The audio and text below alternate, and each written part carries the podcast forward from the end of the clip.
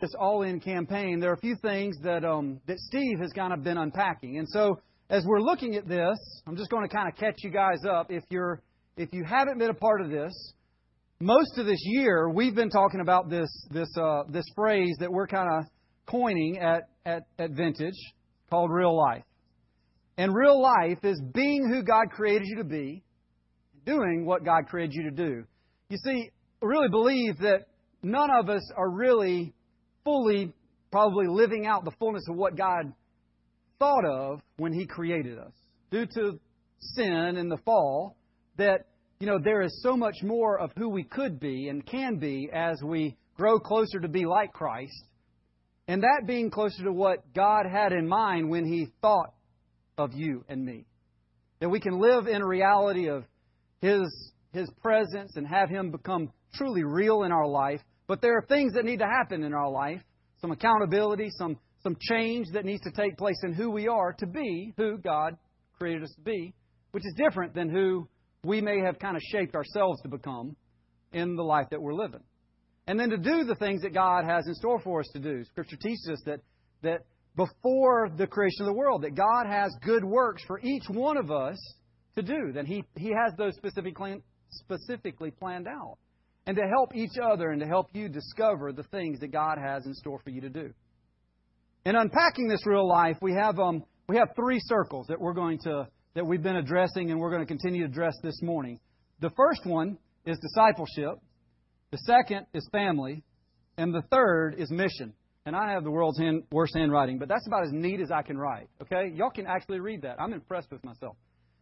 I usually can't read my own handwriting. So these three circles are discipleship, family, and mission. And Steve has spent most of the time that we've uh, we, we've we've been participating over the last few weeks about spiritual family. That you know, I really don't believe that New Testament New Testament Christianity exists outside of, outside of having community. How can you love your neighbor as yourself if you don't really get to know your neighbor? If your relationships are really only at a surface level?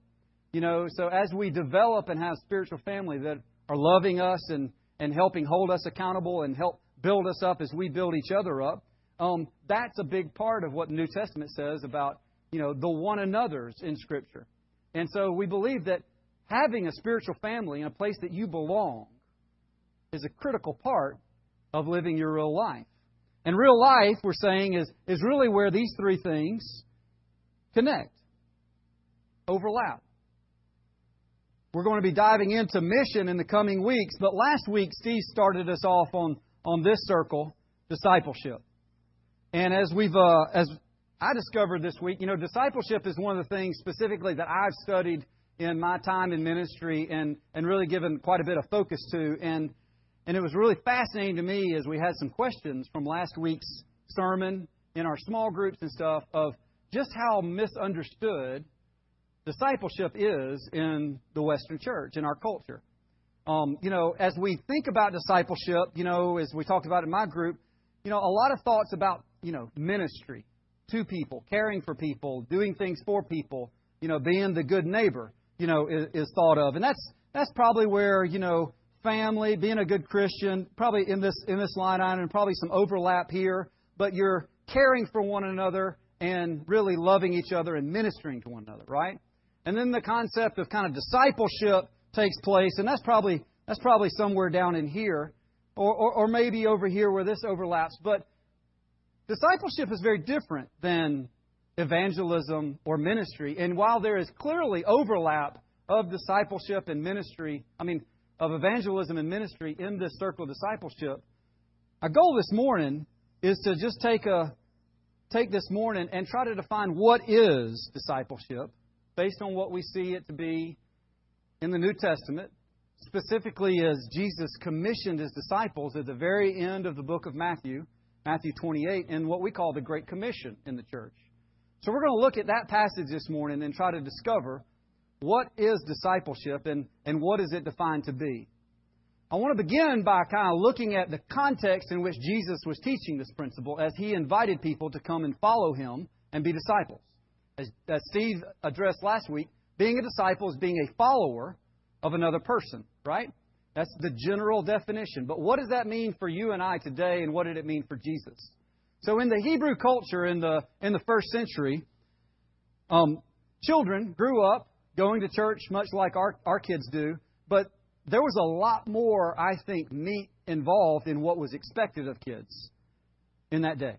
I mean, they went to the synagogue and these kids would study the Torah, the first five books of the Bible Genesis, Exodus, Leviticus, Numbers, and Deuteronomy. That's the Torah. And you grew up, if you were a, a Jewish kid in that day, you grew up every day studying and, and trying to memorize the Torah. Literally to the point that by the age of potentially 12 to 15, many of these kids could recite by memory those five books of the Bible. Now, how many people in here can recite by memory more than 30 scriptures, verses in the Bible, much less five of these books? I mean, fascinating at the responsibility and the challenge that these kids had, right? Very different. These kids that were the great students and that learned the Torah and that continued to study the Torah, obviously there are seasons, you know, in an agricultural, you know, uh, setting. There are seasons where kids take time off and go help with the crops, eh, or take time off and go help their dad with the nets that they're fishermen.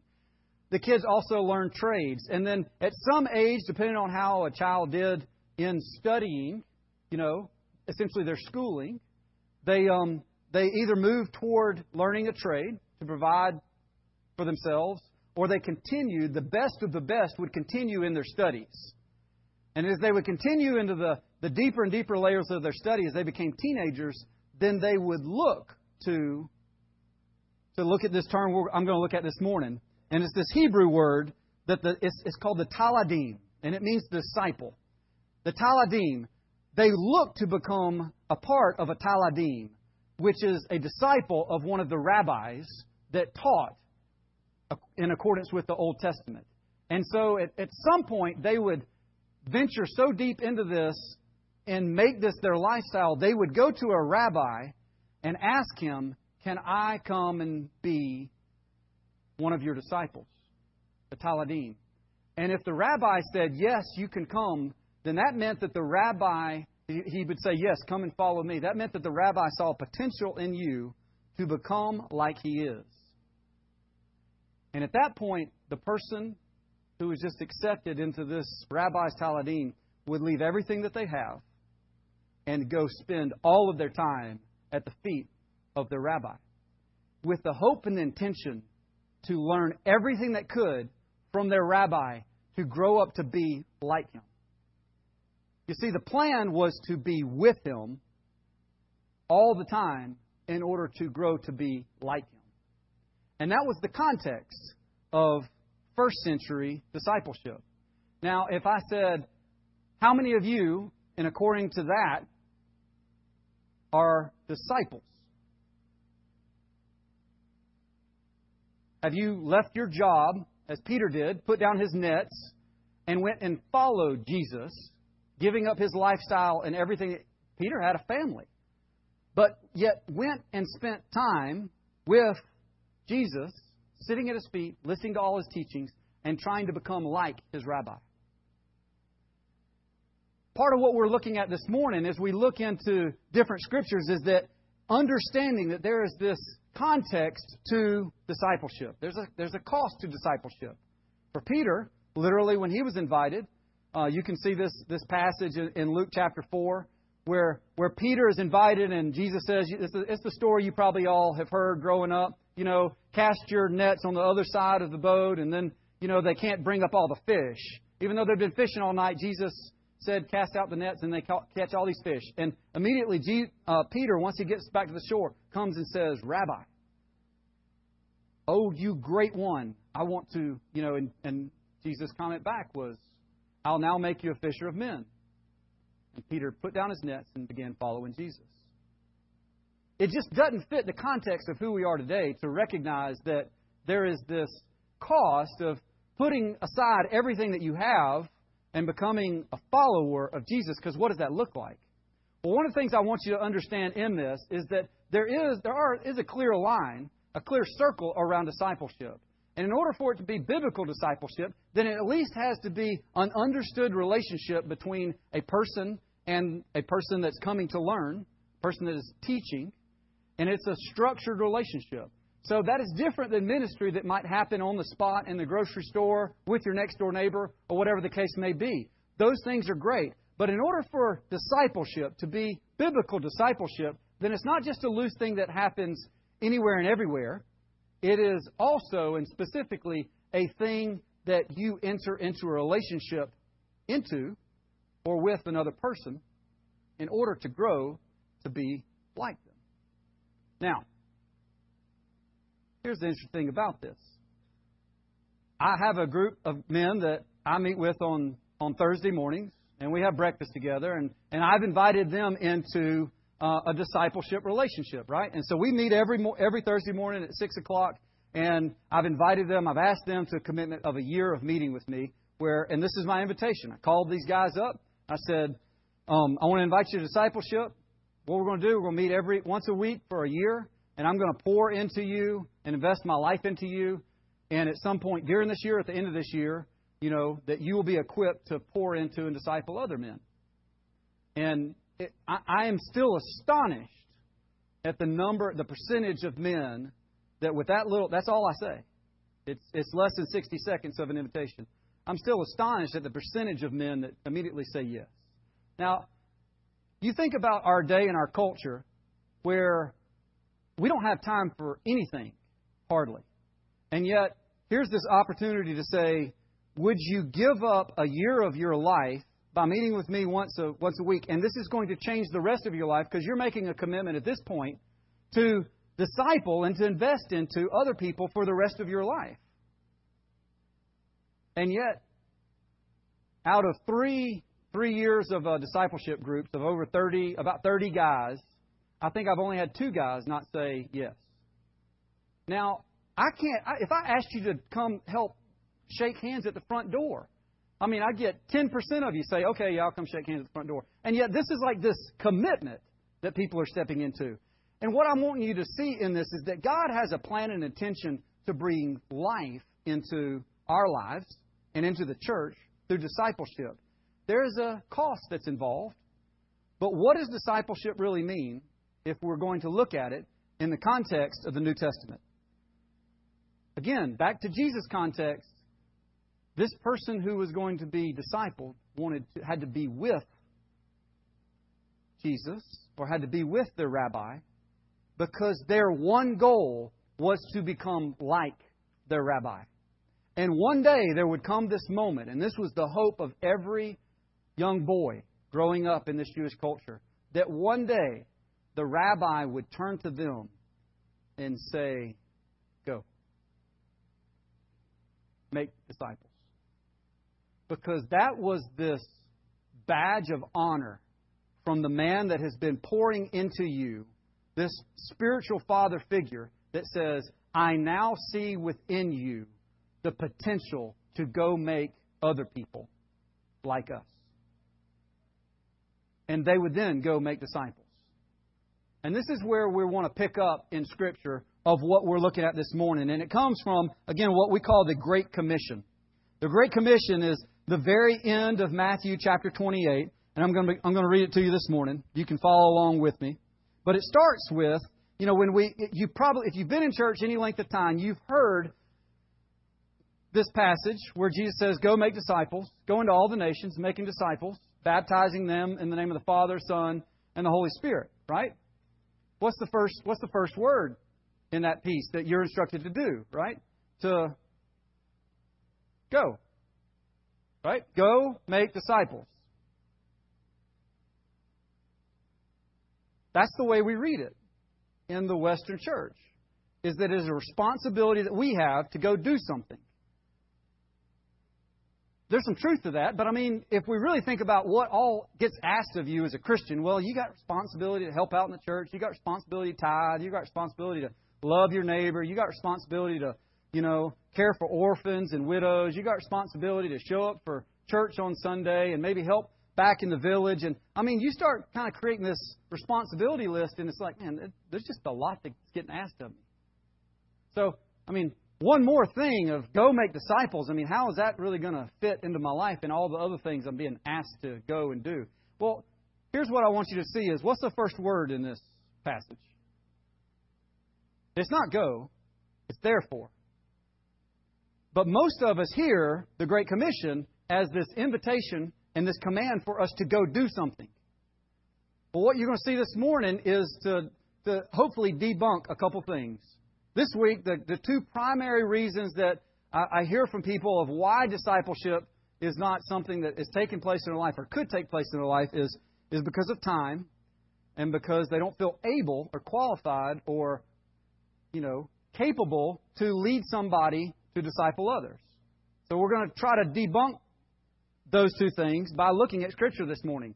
Therefore, go. Well, therefore is speaking. Anytime you see a therefore in Scripture, you have to look and see what the previous statement being made was.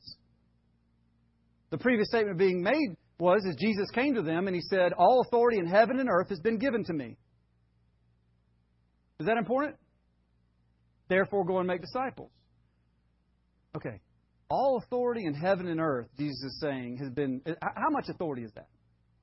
I mean, you think about it. If to this to this group of kids that have grown up and are able to and they know the Torah, right? These people that have been following Jesus, when he says all authority, I mean, they immediately are going to God spoke and everything came into being. God spoke light and light came onto the scene. I mean, that, that one just blows my mind. I might have mentioned this, uh, uh, you know, before. Imagine light not existing. And you're so smart that you can create something called light. I mean, just sit around and think on that for a while if you, if you like to think on things. Like imagining just thinking up light as though it had, ne- but it had never existed. This is a pretty big God. And we look at, you know, we can look through the Hubble telescope and see billions of, of planets and solar systems billions of light years away. That means that light's been traveling for billions of years before the Hubble telescope can actually see it. It's not a live picture. It's a picture of something that happened billions of years ago. And God spoke, and everything that we know to be in existence came into existence. Now, that's a pretty big God, and that's a lot of power. And Jesus said, All authority and power has been given to me. Therefore, go and make disciples.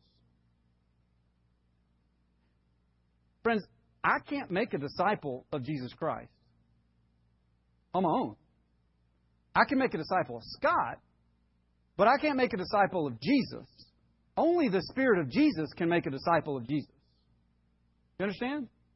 I can lead somebody to look like me or to do things the way that I do, and there's a part of that that we're going to get to that, that can be healthy, but the real thing that is happening in biblical disciple, discipleship as Jesus commissions the disciples is he's saying in the context of all authority and power is given to me, and I'm commissioning you to go and make disciples. It's not something you do. It's something the Spirit of God does because only the Spirit of God can shape someone into the image of Christ. I can't shape someone into the image of Christ. But the Spirit of God can use me because that's what He's chosen to do, to use you and me to be the agent in which He leads people to live their life for Christ and be shaped into the image of who He is. So, what are the specific things that we're asked to do as Jesus commissions them? He says, Go and make disciples, baptizing them in the name of the Father and the Son and the Holy Spirit. Right? So, what is baptism about? Most of us, when we think of baptism, we think of, okay, you've got to get dunked underwater and you come back out and you're making a public proclamation of your of your faith, right? And so, you know, just as we're looking to try to understand what is this discipleship, we have to understand well then what is baptism? And we have baptisms coming up and one of the things that we do with kids or adults that are choosing to be baptized is, you know, we talk to them what is this that you're committing to do? Because it's not about getting wet. It's about something much more a few different scriptures that we can look at this morning in reference to what is baptism. Right? Colossians chapter 2, verses 11 and 12.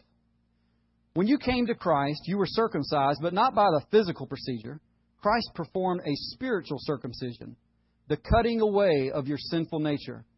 For you were buried with Christ when you were baptized and with him you were raised to new life, because you trusted the almighty power of God who raised Christ from the dead. We were therefore, Romans 6, chapter, verse 4, we were therefore buried with him through baptism into death, in order that just as Christ was raised from the dead through the glory of the Father, we too may live a life, may, may live a new life. Galatians 2:20 I have seen uh, uh, I have been crucified with Christ and I no longer live but Christ lives in me the life I live in the body I live by faith in the son of God who loved me and gave himself for me friends leading people to baptism is yes there is this act of being dunked underwater that you are being your sins are being washed away but as you come up out of the water you are choosing to live no longer for self, but live for Christ. That you are choosing to become and say, Yes, I want to be a follower of Christ. And you are living no longer for self, but you are living as a disciple of Jesus Christ.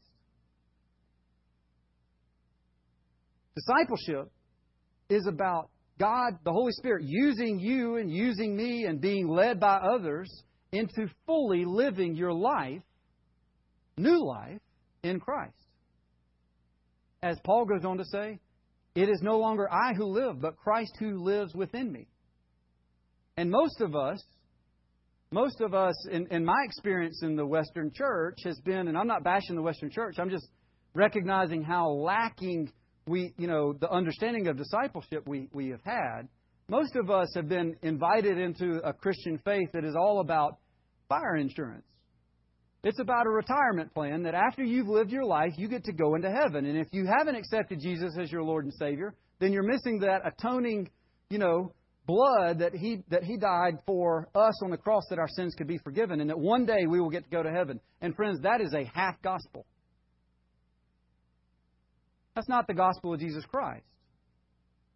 The gospel of Jesus Christ is that we can have life here and now from this moment forward, as he said in John 10:10, 10, 10, the enemy comes to steal, kill, and destroy, but I came that you might have life and have it to the full. That you can begin tasting and living a spiritual life here and now, not just having to wait until one day you get into heaven. That the Spirit of God can come live inside of you, and you can become a follower of Jesus Christ. And a follower of Jesus Christ, a person who is being a disciple of Jesus Christ, is looking to be just like Him.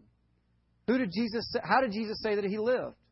We see this throughout John where he said, I simply do what I see the Father doing and I hear I simply do what I see the Father doing and say what I hear the Father saying. Right? This is how Jesus saying he lived his life. He's not living on his own will. He's living connected to the Father in heaven by the Spirit of God that is alive within him. And he's simply saying, I simply do what I see the Father doing and saying what I hear the Father saying. If you're a disciple of Jesus Christ, it is your mission to live in the same way in which he lived. And most of us, because of the whatever gospel was presented to us, feel like once we say, said a prayer and we get to enter into heaven, the discipleship component of laying down our life and choosing to have Him live His life through us is missing. How many hands in here of people would say they have been in a discipleship relationship? A handful. For the most part, if, if we were really living in the context of a New, New Testament plan, everybody that had prayed a prayer for Jesus to come live within them, ideally everybody would raise their hand. And there would be this family aspect to our spiritual lives where people are sowing into us and pouring into us and helping us try to live a life in accordance with the Spirit of God. So it, it's kind of like this. If I were to say to Mike, sitting here, Mike, I need you to go out in the lobby and I'm going to give you a $100 million. And I want you to, if you can put a Ford F 150 pickup truck together in the lobby. You think I would have Mike's attention? Would I have anybody's attention if I was giving away a $100 million? Right? I'm interested. Right? But if I ask you to go into the lobby and, and put together a Ford F 150 pickup truck, how are you supposed to do that? I mean, you can't make a transmission out of your earwax. I mean, there's not parts in the in the in the lobby right now. You just walk through. There's not a you know all the parts and pieces of an F-150 pickup truck. And so I've asked him to go do something that he is not capable to do in and of himself. You with me? But if I happen to say, Mike, I want to invite you to go out into the lobby and, and you know, I'm going to give you a year to do this. And in a year, if you can put the parts of an F 150 pickup truck together to be a running truck, I'm going to give you the $100 million.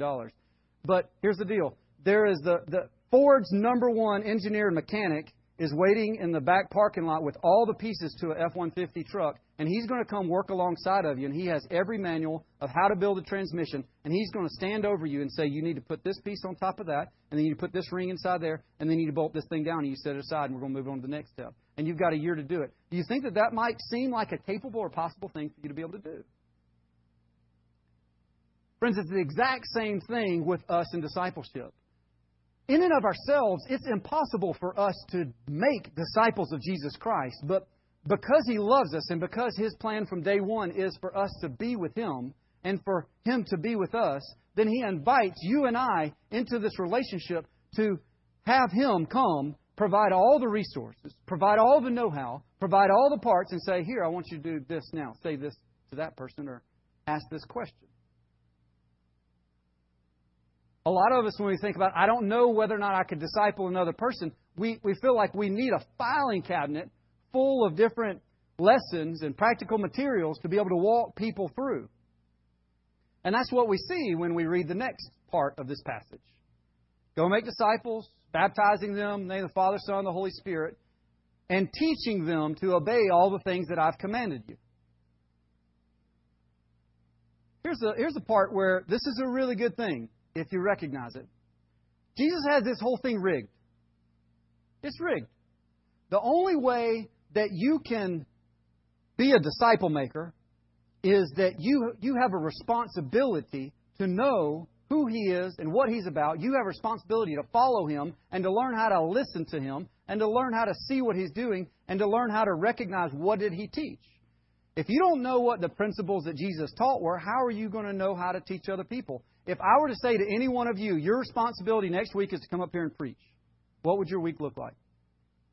You'd either get on the next plane out of town so that you couldn't have to be here, or you would get into the Bible and you would be listening to every podcast and trying to figure out what in the world am I supposed to say after standing in front of people and teach something, right? Jesus has it rigged. His very invitation, his very commission to go make disciples is this dependence relationship on you and me to have to grow. When you have the responsibility to teach somebody else, you will grow like a weed. But you take that responsibility away, and we tend to not flourish. He's got it rigged. He's a pretty smart guy. He's got a lot of things figured out. One of the things that uh, that that I run into all the time in in talking to people is you know, one of the things that we get caught up on is trying to figure out what we're supposed to do, trying to figure out what God is saying to do. And let me just tell you, in, in all my years of ministry and, and trying to read the Bible, I've net, I would love somebody to show me in here one time where God, Jesus, Holy Spirit, God said, figure it out. That's what I want you to do. Now go figure it out. He doesn't say it. He doesn't say, I'm giving you a command, now go do it and figure it out on your way. No, he says, Come on, let's go. Come, follow me. It's always an invitation to join with him to do a thing that we can't do ourselves. He is not asking you to, to create a filing cabinet of discipleship lessons so that you can do discipleship with other people. That's not discipleship. That's a program. Discipleship is not a program. It's a lifestyle. It's a lifestyle of living your life fully dependent on following the Spirit of God, the very same Spirit that raised Jesus from the dead, and obeying Him in whatever He leads you to. You don't have to put down the net of your job to be led to disciple people. You see, when you walk into the office, the kingdom of God just entered your office. But are you living in the kingdom of God, and are you welcoming the kingdom of God to flow through you into that office that you work in? Jesus has got it rigged. He wants you to experience a fullness of life because His Spirit is the Spirit of life, and He wants you to come alive. Great Christian theologian and author Dallas Willard passed away earlier this year.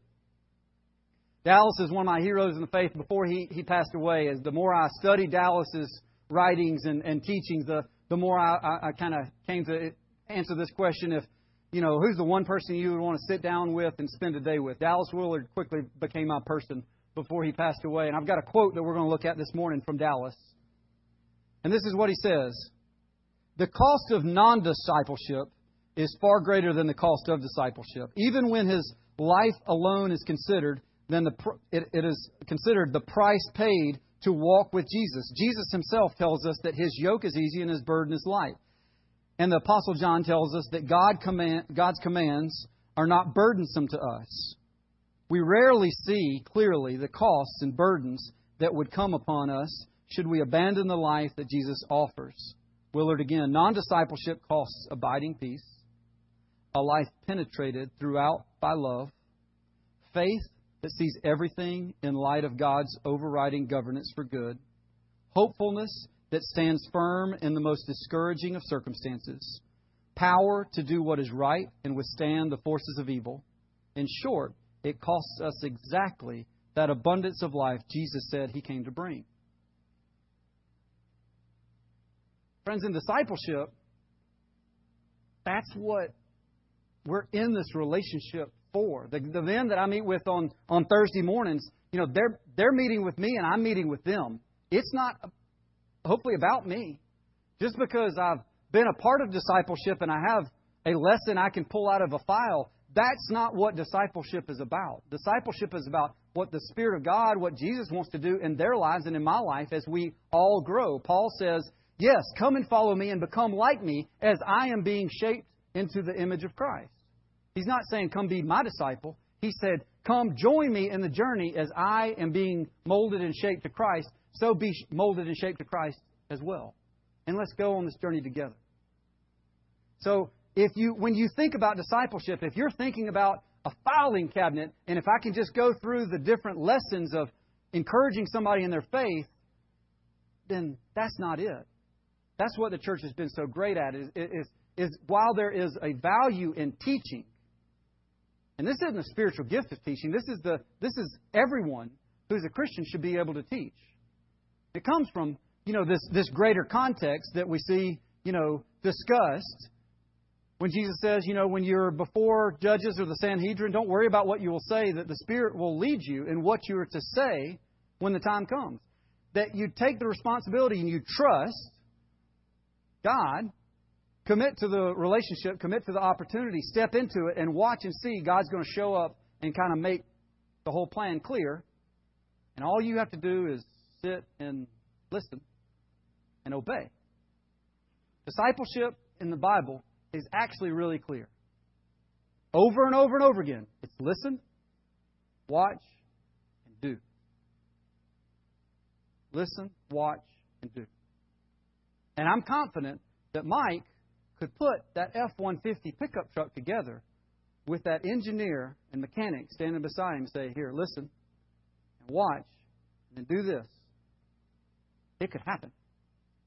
And that $100 million is just a, a drop in the bucket compared to what is waiting for us in the kingdom when we live our lives to store up treasures in heaven.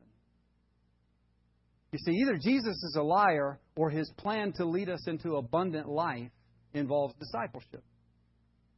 And somehow, some way, we've completely missed it. But what I want you to hear this morning is that it's not your responsibility to figure out how to do this.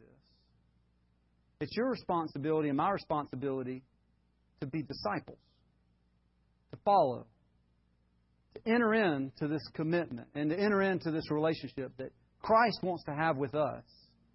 And then He wants to have us invite other people to come join us in this journey and walk together and make a commitment to meet together and to sow into one another and to watch Him shape and mold us into His own image.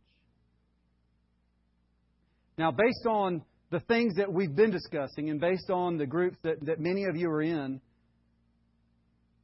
this understanding of discipleship has been missing. But here's the reality, and here's the last part of this verse. We are to live our lives trusting and knowing that all authority in heaven and earth has been given to Christ. He therefore then commissions us to go make disciples, leading people to die themselves and live fully for God, leading people and, and teaching the things that we're learning, and leading people to obey the very things that, that Jesus commanded us to live by. For lo, I am with you even to the ends of the age. Imagine how different your life and my life would be if we lived every moment believing that Jesus was ever present with us and wanted to guide us in everything that we do. I was having a conversation with somebody this week, and they're like, Well, God, you know, this sounds good, but I still don't know how do I do this? And I'm like, Our minds are so busy with trying to figure things out. I said, It's very simple. Just stop and ask the question in your mind in the form of a prayer Lord, what do you think about this situation? Because our minds race with what we think about a situation or a circumstance or an opinion or what Susie said about this or I wonder what this is going to look like in front of this. I wonder what I should wear today, whatever. What do you just stop and ask, engage God in a prayer and just say, What do you think? I challenge you. That's your homework. I challenge you to try it. Literally, stop your thinking and invite God to speak what His thoughts on whatever it is you're dealing with are and see if some new thought doesn't pop in your head that is an invitation to follow and to trust Him and to live a way different than we typically do when we're letting our own minds and our own wills lead the charge in our own lives. Discipleship's not a program.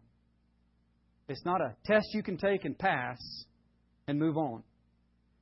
It's a lifestyle, and it's a lifestyle of learning to put your faith in and trust Jesus Christ to do a work in you and to do a work through you that enters into other people's lives.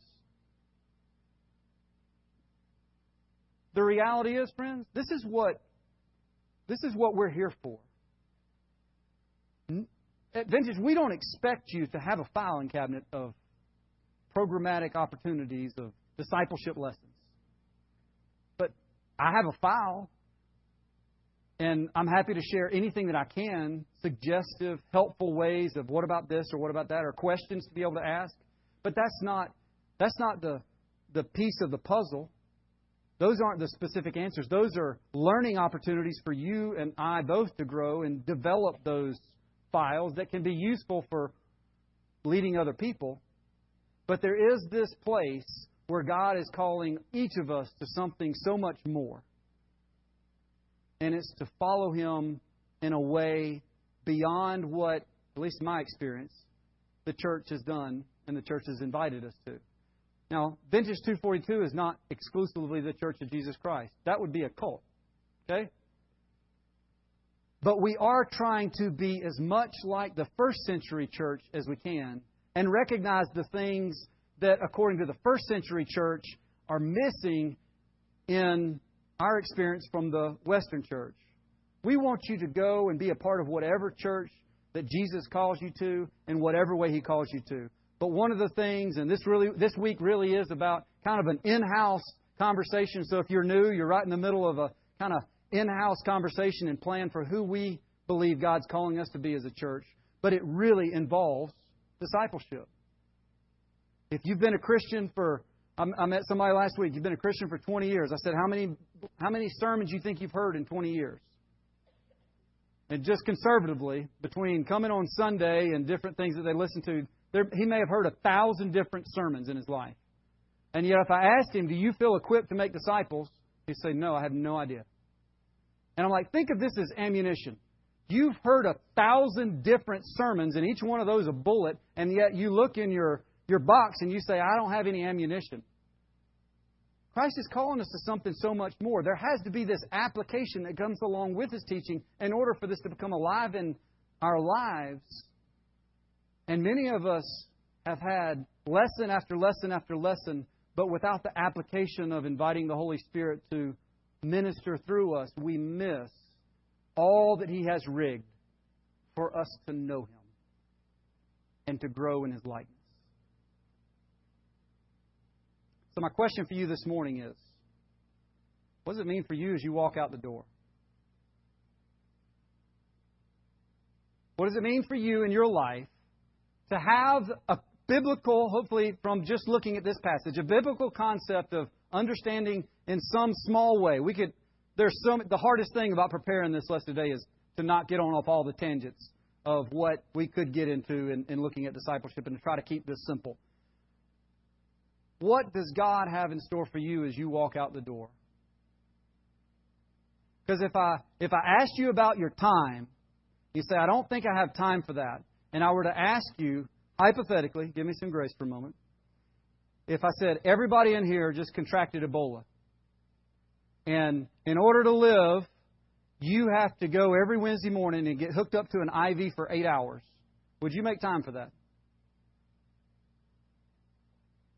You got to go get a treatment every Wednesday morning and have be hooked up to this IV for eight hours. Would you go do it? Hopefully you would. If not, we need to go meet my office on a ministry. No, I'm kidding. Um, you would make time for that. Would you forget about it? Would you say, "Oh, it was Wednesday. I forgot to go get my IV treatment. I'm going to die." Right? You wouldn't forget about it. Why? Because it's a priority of life and death. Friends, Jesus Christ was just resurrected from the dead. Like, I don't know how he popped onto the scene, but he popped on the scene or was waiting on this mountainside in Galilee for the disciples to arrive. He's just risen from the dead, and the one thing that he says to his disciples all authority on heaven and earth has been given to me. Go make disciples. You think it's a big priority for Jesus? And yet, as we look at discipleship and where it fits on our totem pole, I think mostly it's almost unseen. Or it's way down at the bottom. And I don't say that at all in a condemning way. Hopefully, you don't hear any condemnation from this this morning. Hopefully, you hear an invitation of how much more God has in store for you by being a part of a, a spiritual family that's making it a part of who we are to try to dive in and learn together what Jesus has really called us to be, and then and then be that in the world that we live in, and just watch and see what He wants to do with it. That's the invitation. Are you willing in this invitation to ask Jesus to make the things that are His priority your priority? He's saying, Come and follow me. Learn to be with me. Learn to be like me. And it's a work that He Himself will do in you and in me, and then through each and every one of us into one another. Let's pray. Father, thank you for uh, thank you for loving us enough to uh, to rig this whole thing. That Lord, you are not calling us to go just do another thing. Lord, you are calling us to be a people that just every day and every breath as we, uh, as we seek to live for you, that we find you. Lord, you say, knock and the door will be open. So, Lord, uh, right now I just pray that you just move in our lives and um, and let our will come to the table and, and knock. Knock that you might come and do something more within us. There, there's nothing but abundant life that you have in store. Thank you, Lord, that you won't allow discipleship to be a program, that you invite it to be a lifestyle, and you invite us to come and, and lay down everything to live with you. But all that you give us is life. All that you give us is blessing. All that you give us is abundance. A life in you and, and, and treasures being stored up in eternity. Lord, it is not a life of, of moral standard. It is not a, a life of, of right from wrong. It is a life of learning to love and to have your love come, come and live within us.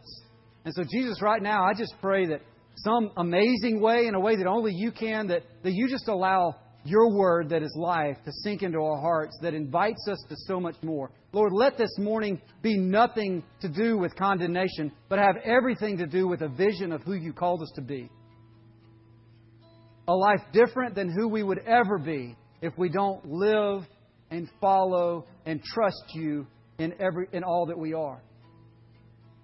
Thank you, Father, that you have not left us as orphans, but you place your spirit within us, the spirit that cries out, Abba, Father. You have placed your seal upon us. Now come, Lord, and bear your fruit through us.